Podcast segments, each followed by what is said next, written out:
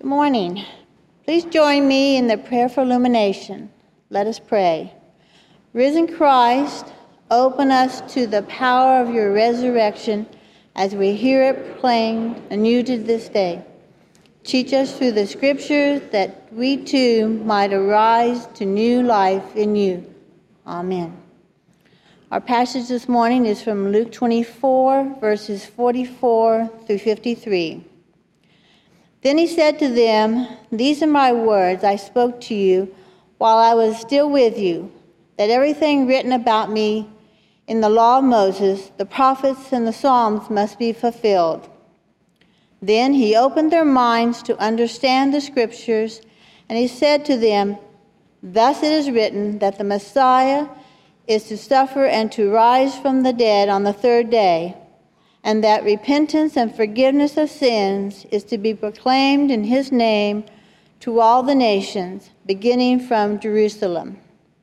You are witnesses of these things, and see, I am sending upon you what my father promised. So stay here in the city until you have been clothed with a power from on high. Then he led them out as far as Bethany, and lifting up his hands, he blessed them. While he was blessing them, he withdrew from them and was carried up into heaven. And they worshiped him and returned to Jerusalem with great joy, and they were continually in the temple blessing God. This is the word of God for the people of God. Thanks be to God. So I'm convinced that there are two types of people in the world, only two, no more, no less. There are those who absolutely love the lectionary. And then there are those who have no idea what the lectionary is. um, and I'm one of those weird pastors who actually falls into the second category often.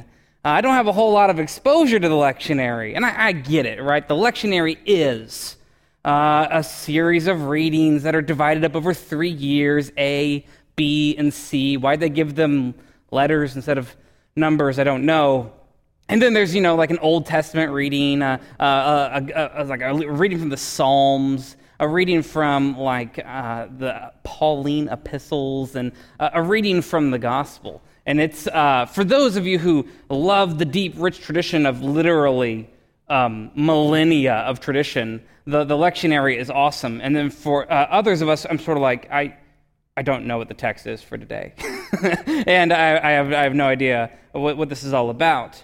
And if you're like me and you haven't had a whole lot of exposure to the Christian year, you might know a lot about two things in the Christian year, like Christmas and, and Easter. That's the other one. Easter. That's the other thing. And then you might know of a smattering of some other Christian year stuff. Like next week, we're going to celebrate Pentecost. And, you know, maybe your grandma wore like red church with like the red hat and the red gloves. Maybe that thing is like somewhere in your memory. But maybe for others, you're like, I d- no, not for me. I don't know. The Christian year is very interesting. And so we will remember that Easter is a, a season, it's not just a day. Uh, there's 50 days uh, from Easter all the way to Pentecost. And you could get really nerdy if you wanted to, really nerdy. And you could talk about the seven days that represent Easter tide and how they're all formally kind of, uh, they're called octaves, and they are related to Jewish feasts. And I see your eyes glazing over. You're with me. This is good and how there was Easter Day proper, there's like Divine Mercy Sunday, Misericordia and Jubilate, and some ones that I can't pronounce, like Mesopentecoste. And I took Greek, and I still don't know what it is. And you know, these are really exciting things. And today is like the Exaudi from the Introit, or it's also sometimes called the Sunday of the Rose. And now we are all on the same page because none of you have any idea what I just said, or do you care? And did you know that actually this text is tied to the ascension of our Lord, which is a feast day held on Thursday? I didn't know there was a feast day on Thursday. I had this really good habit over the summer. When I was grilling and drinking beer, I would say, It's a feast day. We should celebrate. And I go, Which feast day is it? I don't know. Let's ask Google. And it'd be like the saint of some French person. I'd be like, Today's their feast day. See, Jennifer, it's a totally appropriate day to barbecue and drink beer. That's what we need to do. And I didn't know that the ascension was like this big deal because I've been in church ever since I've been a little kid. I've been in church for 35 years. And I began thinking, have I ever heard a sermon on the ascension? No. Maybe one. I was like stretching, I was straining my mind. And like I grew up in a Presbyterian church where they would, you know, they'd robe and they'd stole and they'd they were lectionary based. But I was like, ascension sermons. Not super memorable for me. I don't know about you, but like I couldn't really recall a whole lot that I've uh, you know wrestled with the ascension. And then I began studying about the ascension.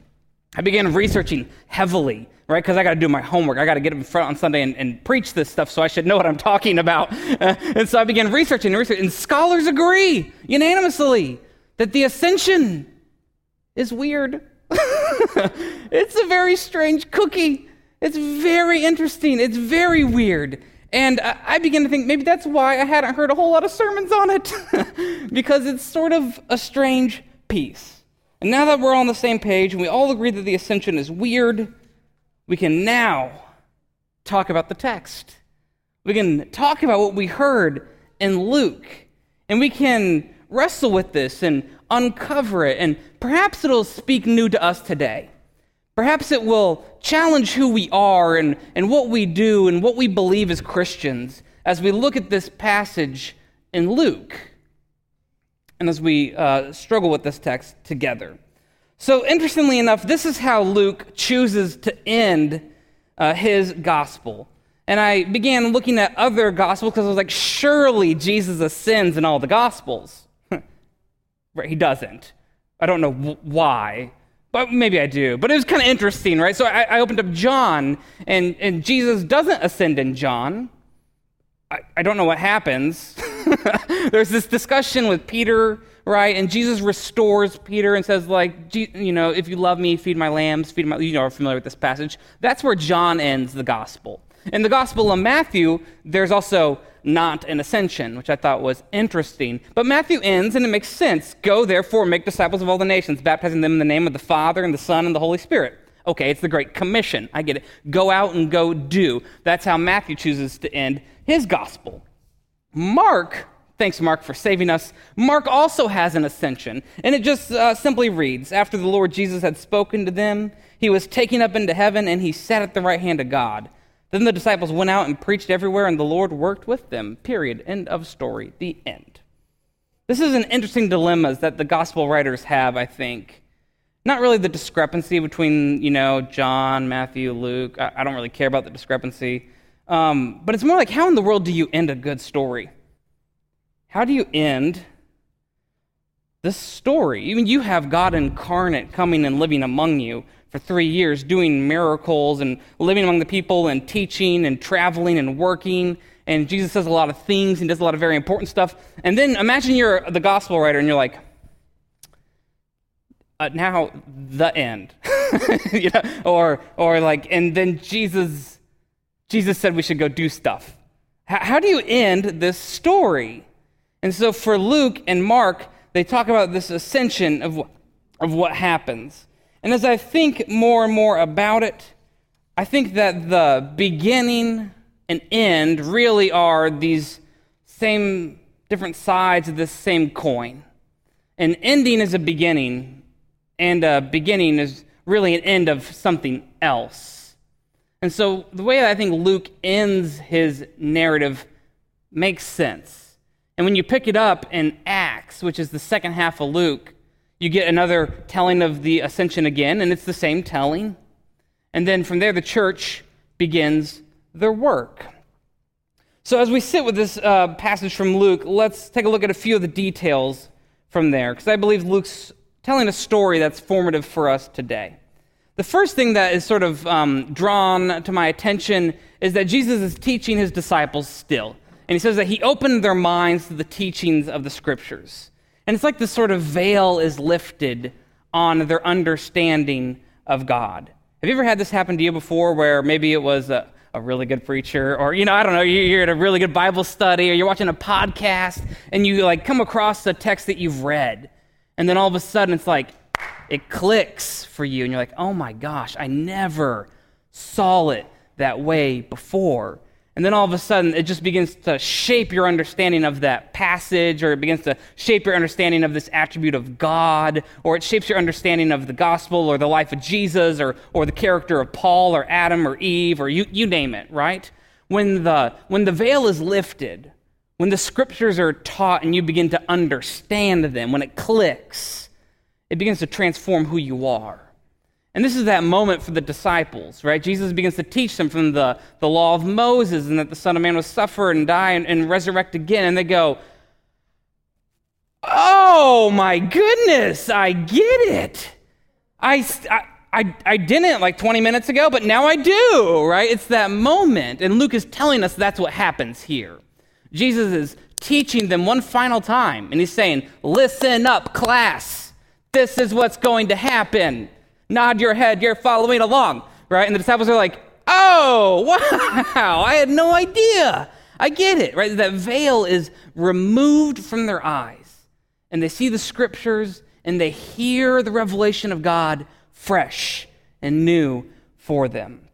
I think the same thing happens day in and day out because the Word of God is alive and active, sharper than any double edged sword, useful for teaching and shaping the community of God. I think that's powerful. The second thing in our passage that is kind of strikes me as very interesting that this whole entire thing about how repentance and forgiveness of sins happens because of Jesus, which we need to, I'm going to say some very strange words. I think as a church, we need to re embrace that idea. We need to re embrace repentance and forgiveness of sins. I say that kind of tentatively because in the past the church has really emphasized that, probably to the damage of communities and individuals. Right? They've taught sin. We've heard it. You aren't good enough. Repent or you're going to burn in hell. Right? We've heard it. And it's not helpful and not good. But when we reject the idea that somehow we are truly broken people, if we, if we reject that idea, the alternative is not good either.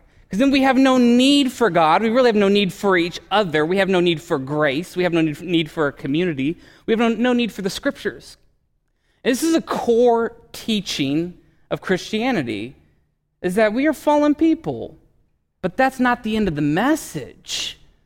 The good news is that Jesus came and showed us how to live a better life and set us free from the trappings of that.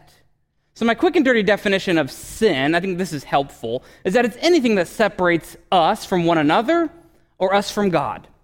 Right? If it separates you from God, it's sin. If it separates you from your neighbor, it's sin. Plain and simple. And the good news is it doesn't have to. Jesus came to show us a better way to live. You do not have to live in that. In fact, you are already set free from it.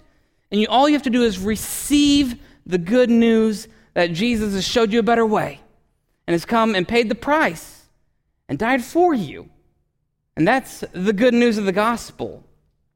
I think if we re embrace that as a church, what it does is it leads us to freedom in Christ, which is something that we had a whole sermon series about a while ago. It leads us to freedom in Christ. So, the third thing that I'm kind of struck by in this passage and that Anthony talked about in the children's moment is this whole entire concept of witness. Right? The disciples are called to be witnesses to the things that they have seen. And we, got news for you all, we are also disciples of Jesus. We follow after our teacher, we follow after our Messiah. We want to do what Jesus does, and we are also called to be witnesses. And I think this happens a couple different ways, and I, I kind of catch mention of it in the passage. The first is the disciples are called to witness the act of the ascension itself. Right? They're there when Jesus like floats away. They're there. They bear witness to it. And then they're supposed to go out and witness to other people, which is also like testify or, or share. This is a court term. You can call a witness someone who can testify to the account of things. We are those people. We are to go and witness to others the things that we have witnessed, that we have seen God move in powerful ways, and it has changed who we are. And I'm here to say it can change you as well. It can change your family and it can change your community. And we believe it can change this world. That's what the disciples are called to do. And that's who, what we are called to do as well, to proclaim that truth. But now comes the crux of the passage, and the bit that gets super weird is Jesus just floats away. um, I don't know, can you picture that? It would be like Jesus is teaching, and then all of a sudden, he just starts floating up. And then, like, he might be still teaching. I don't know if you all have, like, seen an airplane really high in the sky, but it's really far away. And so you can imagine the disciples, they're kind of all standing there, and Jesus is just floating away, and then they're like, Is he coming back? I can't hear you, Jesus. Speak up. And then, they're just, and then they're just standing there in that awkward moment, right? Other than that lull that you get in conversations every seven minutes, right? This is the disciples all standing there. they're like, and then he disappears, right? How long did it take? I don't know. I wasn't there. Right? So let's say he disappears, and then what do they do? They're just standing there, and they're like, okay, Peter, what do we do now? uh, because Luke's done writing the story. So we're going to wait for the, for the next chapter. You know, it's just this awkward, strange moment. They tried to depict it in art, and it always just comes off as like two dangling feet. It's very strange. Uh, you know, and they, it's so difficult to depict in film. It's, it's very difficult to depict in sermon form. I'm not going to try any more than what I already have. It is this strange piece of the text. But I do think there's a takeaway for us from the strangeness of that. I think there's a lesson here. And I have really just three takeaways from studying the ascension. Uh, and I have a, a, bonus one. The one is I still can't spell ascension. I always end up spelling it like ascension, and I just don't know why I put an extra C in there. Uh, maybe you can spell ascension. Good job. I can't. I still can't. Uh, that's my first kind of bonus takeaway. But I have real, like three real takeaways from studying the ascension. Uh, the first one is that we should not dismiss those moments that cause us to say, what in the world just happened? We should never dismiss those moments that cause us to say, What? Never dismiss those moments that cause us to say, What? The second takeaway I have is that we shouldn't just stand there. We got to do something. Don't just stand there, church. Do something. And the third takeaway I have from studying the ascension is Whose are we, really? Where do we belong in this world and in this story? You see, the first one is don't dismiss those moments that cause you to say, What? Because Luke records the weirdness of the story. He doesn't shy away from it. He just says, And Jesus floats away. And then he records it. And then he's, you can picture Luke saying, like, I don't know what that means. I don't know what to do with that. I'm not sure what to do. And we will all have these weird moments in our life where we cannot quite put the pieces together and we don't know what to do. Maybe it's a, a, change in direction of career, or it's a change in your family dynamics, or it's a change in something, and you go, that was strange. That was unexpected. I, I, I don't know what to do with that. Do not miss those moments. Those are pivotal spiritual moments where God is trying to teach you something. And for the disciples, I think God is trying to teach them look up, don't miss it. Don't miss it. It's those moments that you have to hold on to. And sometimes they take days, months, or weeks to discern and sort of hash out and see what's next. Sometimes they take years. Quite honestly, sometimes they take the rest of our life. But hold on to those moments that cause you to say, What? I do not understand that. They can be kind of um, superfluous, crazy, absurd moments, and they can be deeply painful moments as well. If they are moments that cause you to go, What? I don't get it, hold on to those moments. God is trying to teach us something in the midst of those moments. That's my first takeaway from this account of the ascension. The second one was don't just stand there, do something. And this happens in the Gospels. Imagine if the story ended with Luke, right? It says Jesus floats away and they go and worship in the temple, and then, like, it's literally like, period. And you turn the page and you're in the different gospel. like, imagine that was the end of the, of the story. But it's not, because the church is birthed out of this experience. Pentecost is the next chapter of the story, and the Spirit, which Jesus promises at the end of Luke, descends on the disciples, and they begin to minister to all the nations of the world. And the rest, as they say, is history. Without that, there would not be a church here in Lake Jackson. There would just be probably some little backwater Jewish cult in Israel.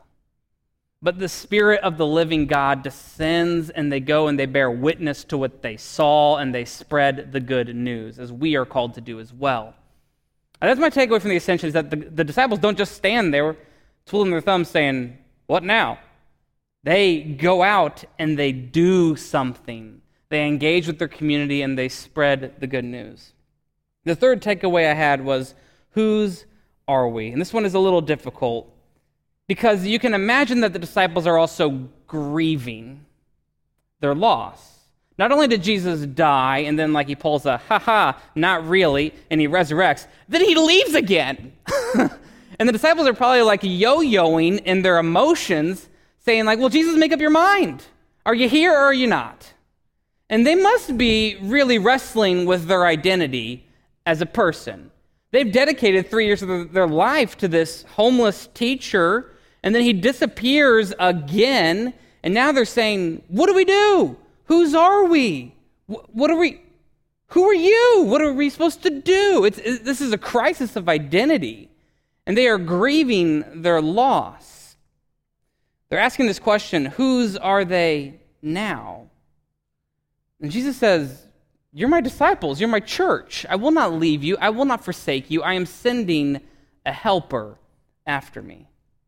So the, the answer really to that question is whose are you? Well, you're God's. You're God's children. You're God's community. You're God. You're God's. Your identity is found in God. So as I wrestle with the strangeness of ascension, like how to spell it, its a weirdness in the story, I'm reminded that we shouldn't brush the strange or the weird moments of life away in some corner and forget about them. And I'm reminded that we shouldn't just stand around waiting for Jesus, but rather we should actually do something, you know, like be the church. And I am reminded of whose we are, that we belong to God. We are the beloved community who takes action and celebrates all that life brings us. In the name of the Father, Son, and Holy Spirit. Amen.